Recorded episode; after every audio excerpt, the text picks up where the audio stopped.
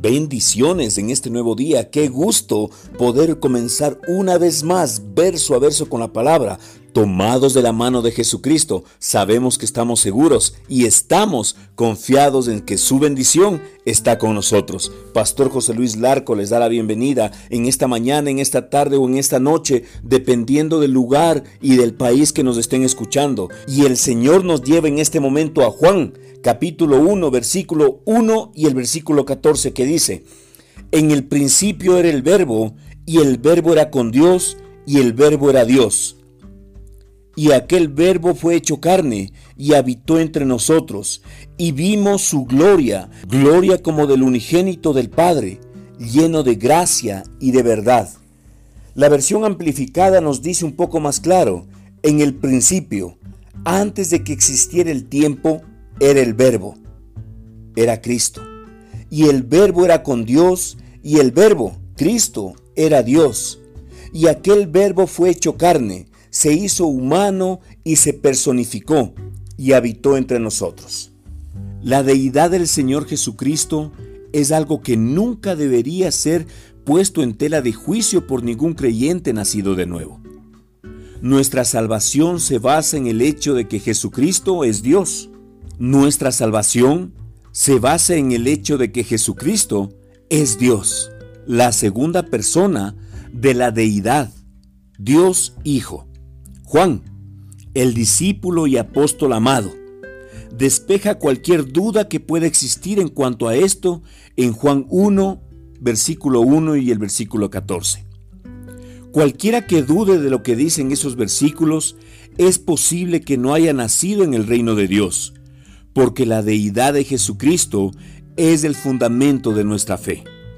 Sin embargo, al escudriñar los evangelios, observamos que Jesús, en sus 33 años que vivió en este mundo, no anduvo anunciando que Él era Dios. En cambio, sí confesó por todo lugar que iba ser el Hijo de Dios, el Mesías, y que Dios era su Padre, lo que enfurecía a los fariseos, y hasta hoy lo sigue enfureciendo.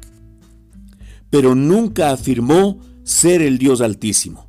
De hecho, les dijo a los discípulos que Dios el Padre era mayor y más poderoso que Él. Lo encontramos en Juan 14:28. La razón es simple. Él había venido al mundo no solo como Dios, sino también como hombre. La palabra declara que Jesús se despojó de su poder divino y tomó la forma de ser humano, con todas las limitaciones que eso implicaba.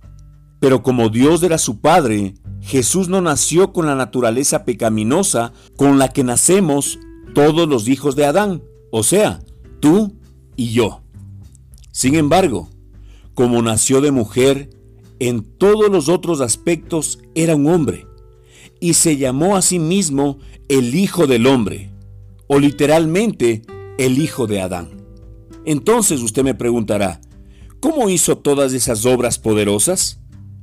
de la misma forma en que Él espera que nosotros las hagamos el día de hoy, por la unción y el poder del Espíritu Santo. Según Hechos 10:38, Él dijo, es el Padre en mí quien hace las obras. ¿Qué significa eso para nosotros? Tenemos otra pregunta. Jesús quiso decir exactamente que nosotros, como creyentes, podríamos hacer las obras que Él hizo. Juan 14:12. Esto se refiere a que como hijos de Dios, nacidos de nuevo y llenos del Espíritu Santo como Jesús lo fue, tenemos la oportunidad de vivir como Él vivió cuando estuvo en la tierra. De hecho, ese es su verdadero propósito. Él nos precedió. Él ya dio el primer paso como hombre y nos abrió el camino. Entonces no nos limitemos a admirarlo por eso, sino comencemos a imitarlo en ello. Hagamos, el Señor Jesucristo nos dice que mayores cosas nosotros el día de hoy las haremos. ¿Cuándo? Cuando pongamos nuestra confianza en Jesucristo y en el poder del Espíritu Santo que habita en nuestro interior. Que hoy el Espíritu Santo está fluyendo de una manera sobrenatural en nosotros. Es tiempo de que despertemos. Hermanos en Cristo, nuevos creyentes, es tiempo de que despertemos y nos tomemos, nos aferremos a la promesa de Dios, nos aferremos a la fe de Dios, la que cambia vidas, la que transforma corazones, la que sana enfermedades. Es tiempo de que nosotros no nos limitemos solamente a admirar lo que Jesús hizo. A más de eso, comencemos a imitar y a caminar en sus pisadas. Oremos juntos. Amado Padre, bendito Dios, amado Salvador, en esta mañana, Señor, en esta tarde o en esta noche, dependiendo del lugar y del país que nos estén escuchando, Señor, quiero darme un tiempo para escuchar tu palabra, a tener intimidad contigo. Quiero darme un tiempo, Señor, para poder buscar la verdadera razón y el verdadero sentido de mi vida en dirección tuya. Gracias te doy, Señor, porque tú Viniste a esta tierra como hombre, sin dejar de ser Dios, a abrir el camino para que nosotros hoy podamos caminar en tus pisadas. Señor, no solamente admirando lo que tú hiciste, sino también imitando lo que tú hiciste. Y tu palabra nos dice que mayores cosas haremos ahora nosotros, hijos de Dios.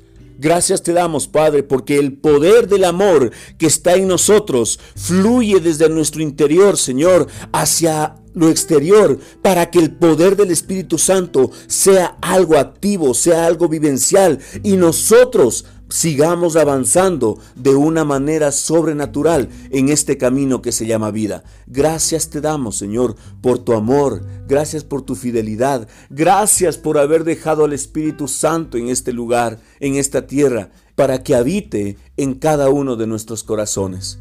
Señor Jesús, honro tu palabra, honro tu presencia, honro tu alabanza, honro tu adoración, honro, Señor, tu nombre, nombre sobre todo nombre, Señor. Se doblará toda rodilla en los cielos, en la tierra y debajo de la tierra, Señor, ante ese nombre tan poderoso, Jesús. Gracias te damos, Señor, por este tiempo. Gracias por haberme hecho hijo, por haberme hecho hija de Dios. Y gracias, Señor, porque hoy soy coheredero de mejores promesas. Hoy, Señor, vivo plantado y cimentado en la roca que es Jesucristo.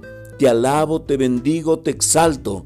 Todo esto te lo dejamos en el nombre que es sobre todo nombre, en el nombre de Cristo Jesús.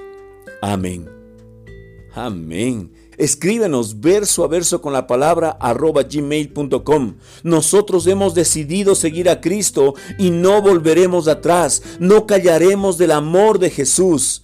Queremos bendecir a todas las personas que se siguen sumando al ministerio verso a verso con la palabra. Gracias a cada una de esas personas. Sabemos que lo que ustedes están sembrando, están sembrándolo en buena tierra y va a germinar y va a dar su fruto al ciento por uno. Es la promesa que el Señor nos da.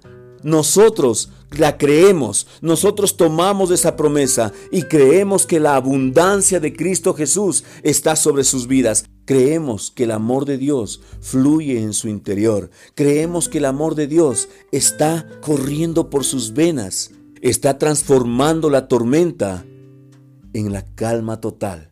Ese es el poder que tiene Cristo Jesús. Recuerda, Estamos expectantes por lo que se viene, verso a verso para madres. Junto a Pastora Karina, mi esposa, estamos gozosos, estamos orando, estamos clamando para que el Señor pueda llegar a las madres, pueda llegar a mujeres, pueda llegar a transformar y a revolucionar la mentalidad de las mujeres con la palabra de Dios. Es muy importante que nosotros podamos dar cada día pasos nuevos, cada día avanzar, cada día ir creciendo, porque ese es el propósito de Dios. Dice que iremos de gloria en gloria hasta llegar a brillar tanto como cuando el sol brilla al mediodía. Jesucristo te ama, nosotros también te amamos. Con amor, Pastor José Luis Larco.